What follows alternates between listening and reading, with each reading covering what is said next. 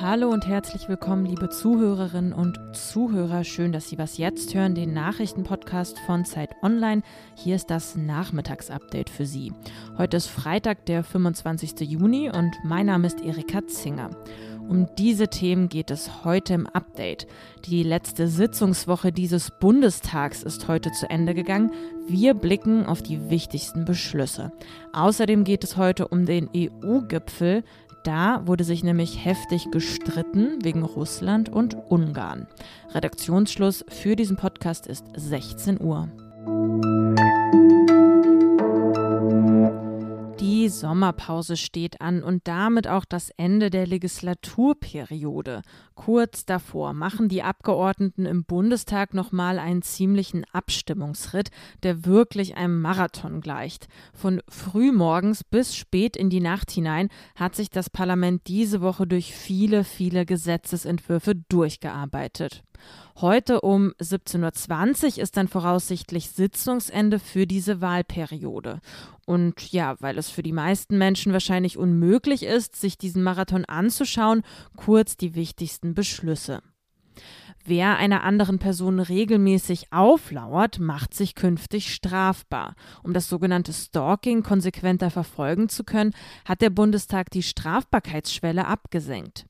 In Zukunft reicht es also schon aus, jemanden wiederholt zu belästigen, das nachgewiesen wurde und das Leben der betroffenen Person damit nicht unerheblich beeinträchtigt wurde. Um Zwangsprostitution zu bekämpfen, wird eine Regelung geschaffen, mit der sich Freier bereits dann strafbar machen, wenn sie eindeutige Hinweise auf Zwangsprostitution haben, wie zum Beispiel körperliche Verletzungen oder Aussagen der Frau. Außerdem wird zur Straftat, Anleitungen zum sexuellen Kindesmissbrauch zu verbreiten und zu besitzen. Wer also entsprechende Texte aus dem Internet oder geschlossenen Chatgruppen herunterlädt, muss mit Haftstrafen von bis zu zwei Jahren rechnen. Für deren Verbreitung drohen drei Jahre Gefängnis. Und wer künftig Fahnen der Hamas auf Demos zeigt, macht sich strafbar. Auch das wurde beschlossen. Bislang musste ein Vereinsverbot vorliegen, um die Verwendung von Kennzeichen einer bestimmten Organisation unter Strafe zu stellen. Jetzt aber reicht es eben schon aus, dass die Organisation wie die Hamas auf der EU-Terrorliste steht. Aus einem zu sorglosen Sommer darf kein Sorgenherbst werden. Die Inzidenz liegt in Deutschland derzeit bei 6,2. Auch die Impfquote steigt. Das ist ein gutes Zeichen. Aber die Delta-Variante bereitet Bundesgesundheitsminister Jens Spahn und RKI-Chef Lothar Wieler Sorgen. Sie rechnen, das sagten sie bei ihrer heutigen Pressekonferenz, mit einem Wiederanstieg der Infektion. Draußen wird weiter gelockert, drin bleibt aber deshalb die Maskenpflicht. Bei Reisen ins Ausland empfiehlt Spahn, sich weiterhin testen zu lassen. Das sagte er heute, egal ob Risikogebiet oder nicht. Und er forderte dazu auf, wirklich zur Zweitimpfung zu gehen. Beim EU-Gipfel in Brüssel haben sich die 27 Staats- und Regierungschefs über Ungarn und Russland ziemlich zerstritten. Bis zwei Uhr nachts saß man da zusammen, es wurde heftig miteinander diskutiert. Wir haben hier alle sehr deutlich gemacht, welche grundlegenden Werte wir verfolgen. Die Kommission wird sich jetzt weiter mit dem ungarischen Gesetz beschäftigen. Es war durchaus eine kontroverse, aber sehr, sehr ehrliche Diskussion. Ungarn wurde wegen seines umstrittenen Anti-LGBT-Gesetzes vom niederländischen Premier Mark Rutte mit dem Rauswurf aus der EU bedroht. Andere Staats- und Regierungschefs, darunter auch Bundeskanzlerin Angela Merkel, schlossen sich der Kritik grundsätzlich an. Dann wäre da noch Russland, das künftig mit mehr Wirtschaftssanktionen rechnen muss. Künftig wollen die EU-Staaten deutlich härter auf sogenannte böswillige Handlungen Russlands reagieren. Es geht dabei konkret um Hackerangriffe und Operationen russischer Geheimdienste in EU-Ländern oder Aktionen wie die Vergiftung des Kreml-Kritikers Alexei Nawalny. Merkel hatte einen EU-Russland-Gipfel gefordert, den wird es aber erstmal nicht geben. Heute dann startet der zweite Tag des Gipfels. Im Zentrum stehen die wirtschaftlichen Wiederaufbaupläne nach der Corona-Pandemie. Música Vor knapp fünf Wochen wurde der belarussische Blogger Raman Pratasevich und seine Partnerin Sofia Sapega nach einer erzwungenen Notlandung in Minsk festgenommen.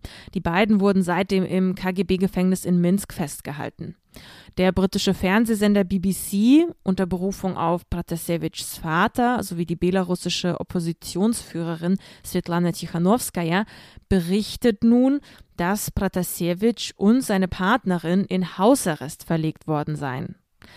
Auch im Hausarrest stehen beide noch unter belarussischer Kontrolle. Oppositionsführerin Tichanowskaja schrieb auf Twitter, auch weiterhin würden Pratasevich und Sapega vom Lukaschenko-Regime als Geiseln gehalten werden. Die belarussische Regierung selbst hat die Verlegung bis jetzt noch nicht bestätigt. Heute an diesem Freitag endet die Frist für das Volksbegehren der Initiative Deutsche Wohnen und Co. enteignen in Berlin. Nach Informationen der Zeitung Tagesspiegel soll die Initiative mehr als 350.000 Unterschriften gesammelt haben. Parallel zur Bundestags- und Landtagswahl in Berlin dürften die BerlinerInnen im September dann also in einem Volksentscheid darüber abstimmen, ob die großen privaten Immobilienkonzerne in der Hauptstadt enteignet werden sollen. Kann man denn so einfach Immobilienfirmen enteignen? Ja, diese Frage ist noch ungeklärt. JuristInnen rechnen damit, dass das am Ende vom Bundesverfassungsgericht geklärt werden muss. Was noch? Vor ungefähr einer Woche haben wir hier bei Zeit Online die Serie Die 49 gestartet. Wir haben 49 Menschen gefunden, die die deutsche Gesellschaft möglichst genau abbilden und gefragt, was denken diese Menschen im Wahljahr über Deutschland. Wir hier bei Was jetzt starten dazu heute eine neue Rubrik. Immer freitags erzählt uns einer der 49 Menschen, was ihn in dieser Woche glücklich gemacht hat. In diesem Sinne starten wir mal und hören wir rein. Hallo, ich bin Sarah, ich bin 23 Jahre alt und ich bin bei D49 dabei. Diese Woche hat mich besonders das Thema LGBTQ beschäftigt. Ich habe mich nämlich total über die große Zustimmung gefreut, dass viele Unternehmen, Firmen, aber auch einzelne Personen sich für Vielfalt und Toleranz ausgesprochen haben. Und in diesen Momenten bin ich wirklich richtig froh, dass ich in einem so bunten Deutschland leben kann, welches für Vielfalt und Toleranz steht. Das war's mit dem Update für heute und mal wieder mit einer Woche Was jetzt. Wie immer freitags will ich noch auf das Politikteil verweisen, unseren politischen Podcast von Zeit Online. In dieser Woche gibt es eine ganz besondere Live-Ausgabe. Wenn Sie das Podcast-Festival verfolgt haben, dann werden Sie diese schon kennen. Für alle anderen. In 60 Minuten reisen die KollegInnen diesmal um die Welt und sie sprechen mit den KorrespondentInnen und AutorInnen der Zeit und Zeit Online, die mit ihnen über Politisches in Kabul, in Belarus und anderen Orten sprechen.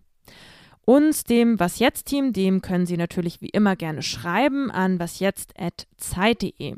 Ich wünsche Ihnen ein wunderschönes und entspanntes Wochenende. Ich bin Erika Zinger. Tschüss und machen Sie es gut.